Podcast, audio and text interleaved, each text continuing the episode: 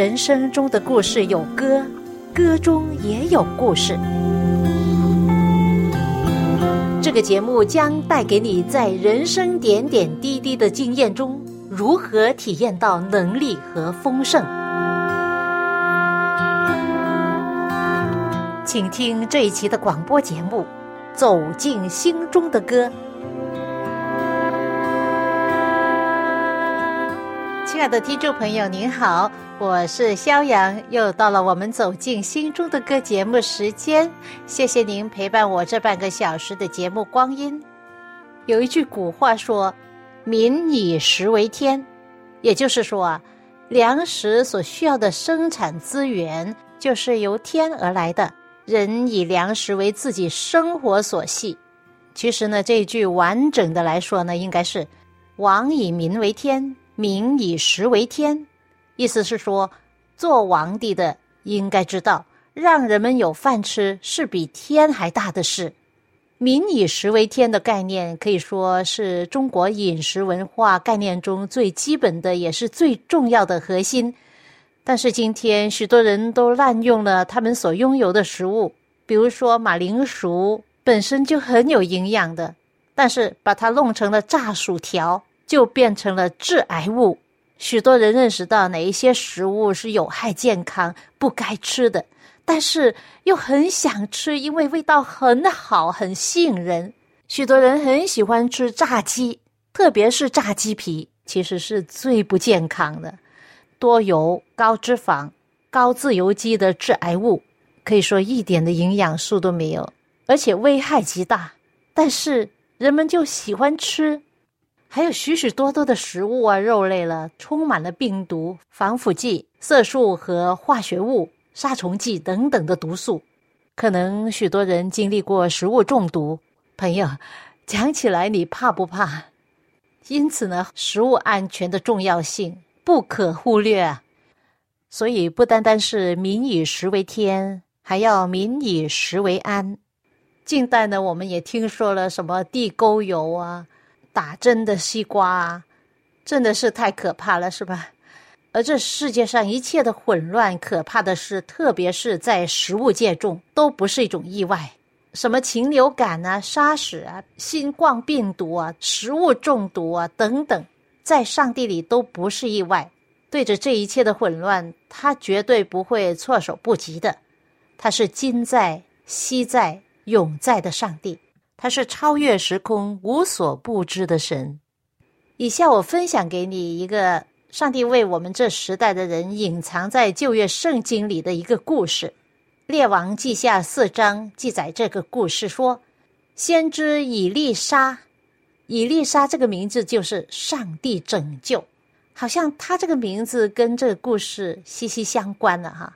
以利沙先知有一班先知门徒，他们来到基甲。那个地方正有饥荒，先知门徒们就坐在以列莎的面前，他就吩咐仆人说：“你将大锅放在火上，给先知门徒熬汤。”有一个人就去到田野去采野菜，遇见一颗野瓜藤，就摘了回来，切碎了就放在熬汤的锅中，因为他们不知道是什么东西。汤煮好了，就倒出来给众人喝。这个时候，有人就叫了：“神人呐，锅中有致死的毒物！”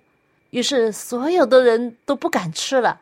那真的很可惜啊，因为当时正是饥荒嘛，一大锅的汤就不能吃了。然而，以丽莎说：“拿点面来。”他就把面粉撒在锅中，说：“现在可以了，倒出来给众人吃吧。”于是，很奇妙的，锅中的汤就没有毒了。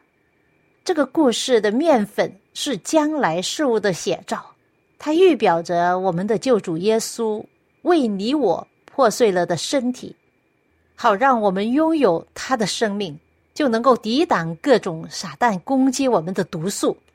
记得耶稣曾说过这样的话，他说：“你们要吃我的肉，喝我的血。”这是怎么样解释呢？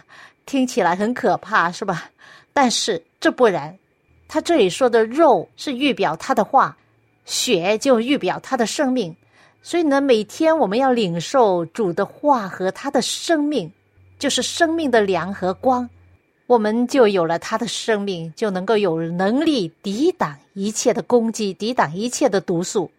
听到有一首诗歌这样唱道：“挣脱以往的煎熬，寻找生命的解药。”哈哈，我们真的是要寻找生命的解药啊！现在就分享给你这首诗歌，由我们教会的年轻人所创作的诗歌，作者是一位女士，叫周明慧姐妹，就是她写作的这首《解药》。东风也无眠，残月也自怜。笙箫孤影，愁绪难泯灭。时代更迭，一年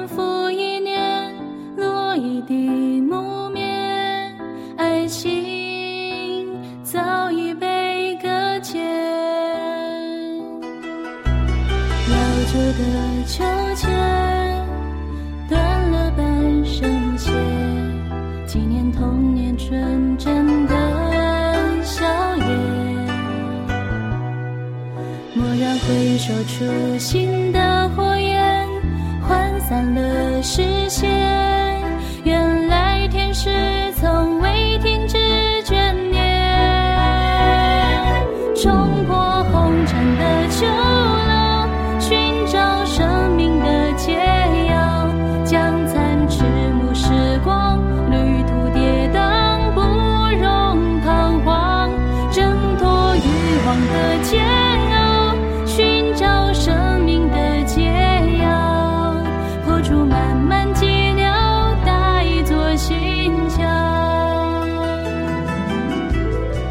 常好听的一首歌，并且意义深重，由周敏慧姐妹自己创作并唱出的《解药》。讲到吃喝方面哈，我希望我们不需要解药，因为我们所吃的是清洁的、健康的食物。不论我们吃什么，我们都要选择根据上帝所给我们的食谱，选择上好的食物。的秋千。童年纯真的笑颜，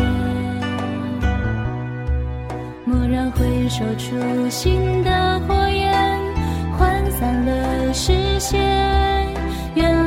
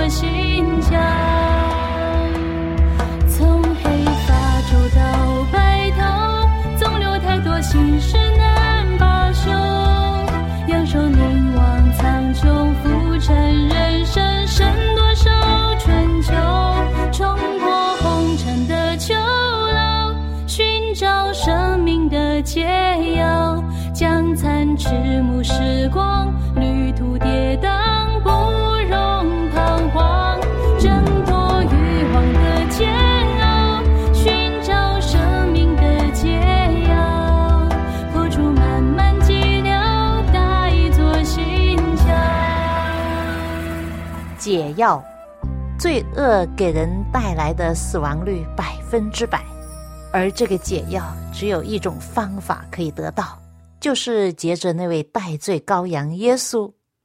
许多国家民族文化在特别的场合呢，都离不开吃喝、party、宴会，特别的庆祝，比如说婚礼、生日、孩子满月，甚至庆祝退休等等。还有呢，就是。彼此之间订立一个盟约，通常都有宴会，有吃喝。有看见一幅很有名的图画吗？最后的晚餐，就是描写到主耶稣跟他的门徒订立盟约所吃的最后的晚餐。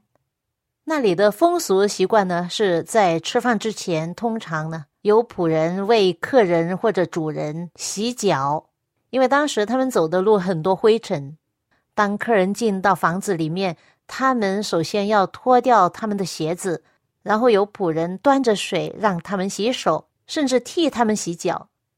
当时就是这样的情形，在吃晚餐之前，水和盘子在那边，但是耶稣的门徒们却不要做仆人的工作，还心里争论谁为大。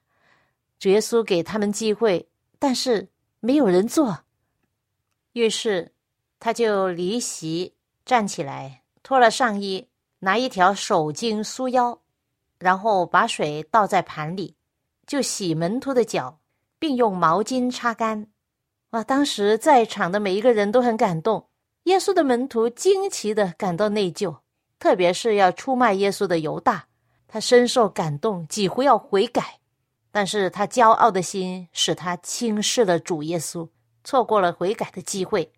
当耶稣来到西门彼得的前面，彼得对他说：“主啊，你洗我的脚么？”耶稣回答说：“我所做的，你如今不知道。”后来必明白，彼得说：“你永远不可以洗我的脚，因为他真的不好意思，不能不能。你是夫子，我是门徒，你怎么能洗我的脚呢？”但是耶稣却说：“我若不洗你，你就与我无份了。”是的，朋友，这是很重要。我们不能称基督徒或者耶稣的跟从者，除非被他洗涤了。否则就与他无关了。在这里教导我们：我们被洁净是继续不断的工作，是被主耶稣继续的洗涤。人接受主、接受洗礼，也是因信称义的第一个阶段。而圣餐礼呢，告诉我们：人不是一次得救就永远得救，必须继续接受他的圣灵的洗净，才能够与他同行。你可以在圣经约翰福音十三章里面读到这个故事。当时耶稣洗完了门徒的脚，就穿上衣服，又坐下，对他们说：“我向你们所做的，你们明白吗？你们称呼我夫子，称呼我主，你们说的不错。我本是。当时耶稣与门徒最后的晚餐，其实就是第一个圣餐礼，就是这样设立的了，为了要纪念耶稣。”而洗脚礼呢，是谦卑悔改的礼仪，是为圣餐礼做预备。礼仪重要吗？我觉得重要。就拿婚礼而言吧，婚礼是我终身难忘的最重要的事，是吗？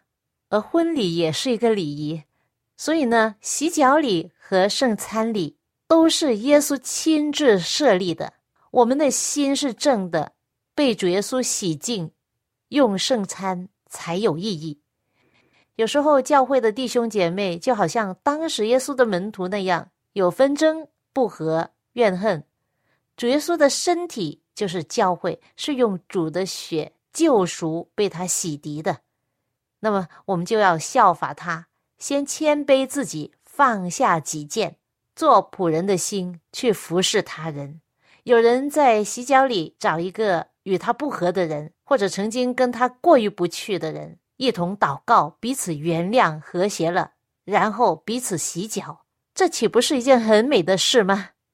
当时主耶稣继续说：“我是你们的主，你们的夫子，尚且洗你们的脚，你们也当彼此洗脚。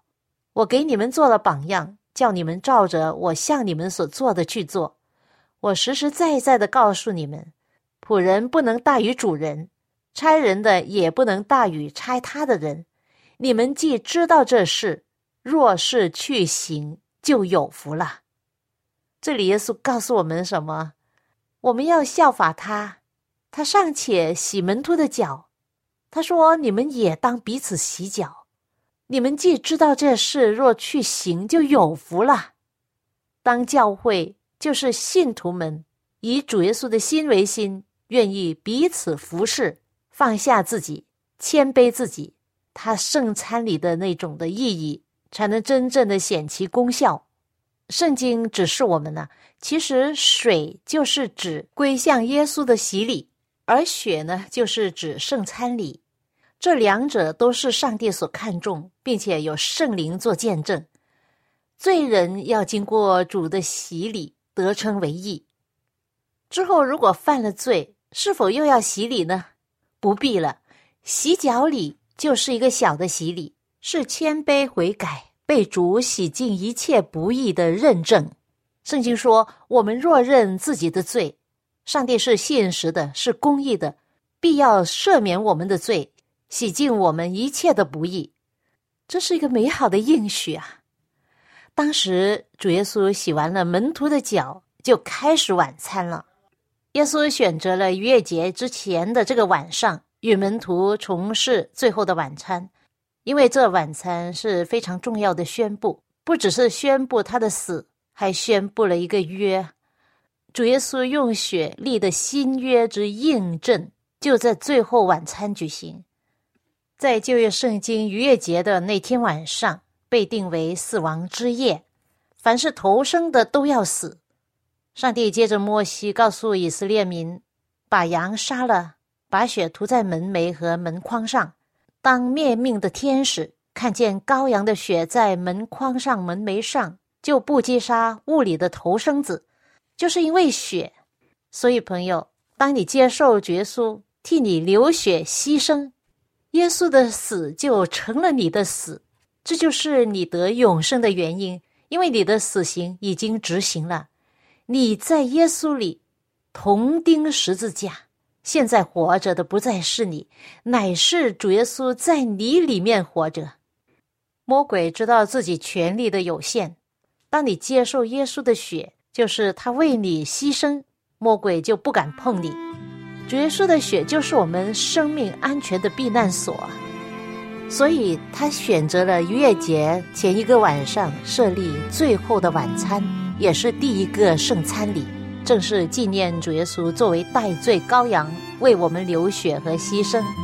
就如哥林多前书五章七节说。我们逾越节的羔羊基督已经被杀献祭了。拿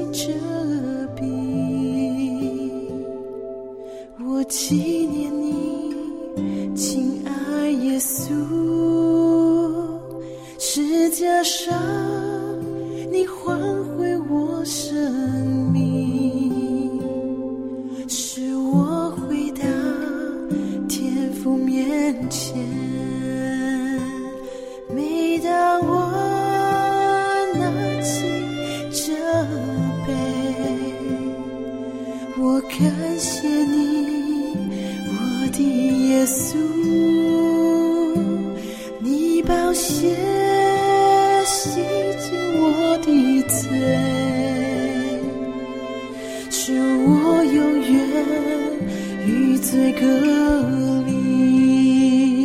谢谢你为我死在十架上，破碎的生命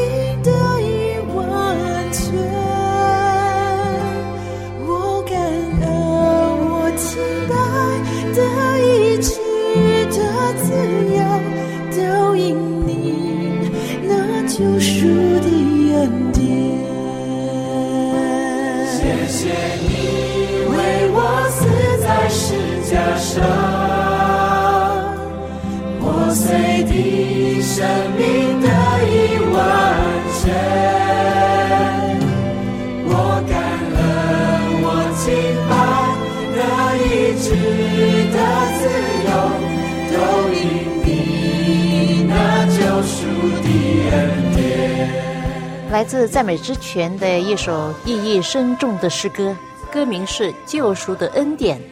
描写到耶稣最后的晚餐，第一个圣餐里，更描写他救赎的恩典。在哥林多前书十一章这里说，耶稣拿起饼来祝谢了，就掰开，说：“这是我的身体，为你们舍的。”在圣餐礼当中，这面粉做的饼，就是代表耶稣为我们舍命的破碎了的身体。耶稣说：“我就是生命的粮。”其实，生命的粮食是从他的话语彰显。旧约耶利米十五章有一句话说：“我得着了你的言语，就当食物吃了。你的言语是我心中的欢喜快乐。”因此呢，圣餐礼是上帝的赐福的渠道。不要认为这些礼仪只是象征，而错过了真正的价值。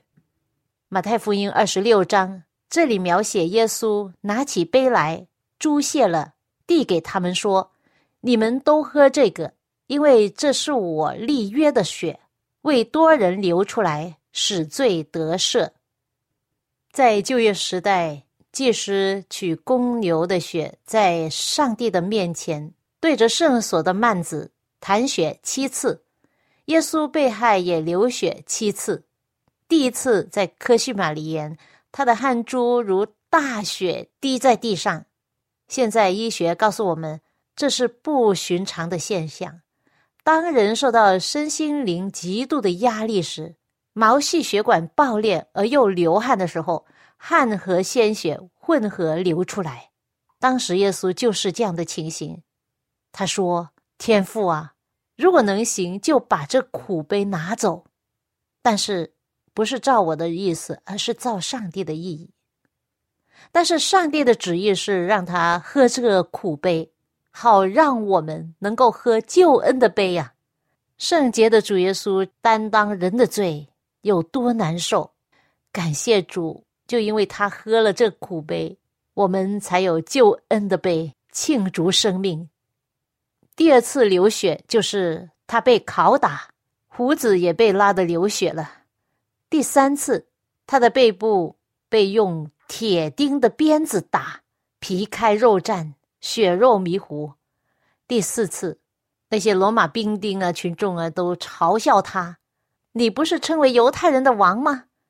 于是有人把旁边的荆棘做了一个荆棘冠冕戴在他头上，一压，他的头上马上爆出血来。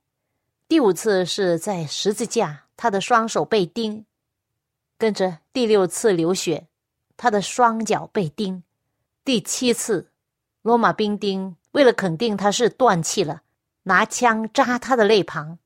有血和水流出来，现代医学也这样指出，这只能在心脏破裂的时候才发生这样的情形。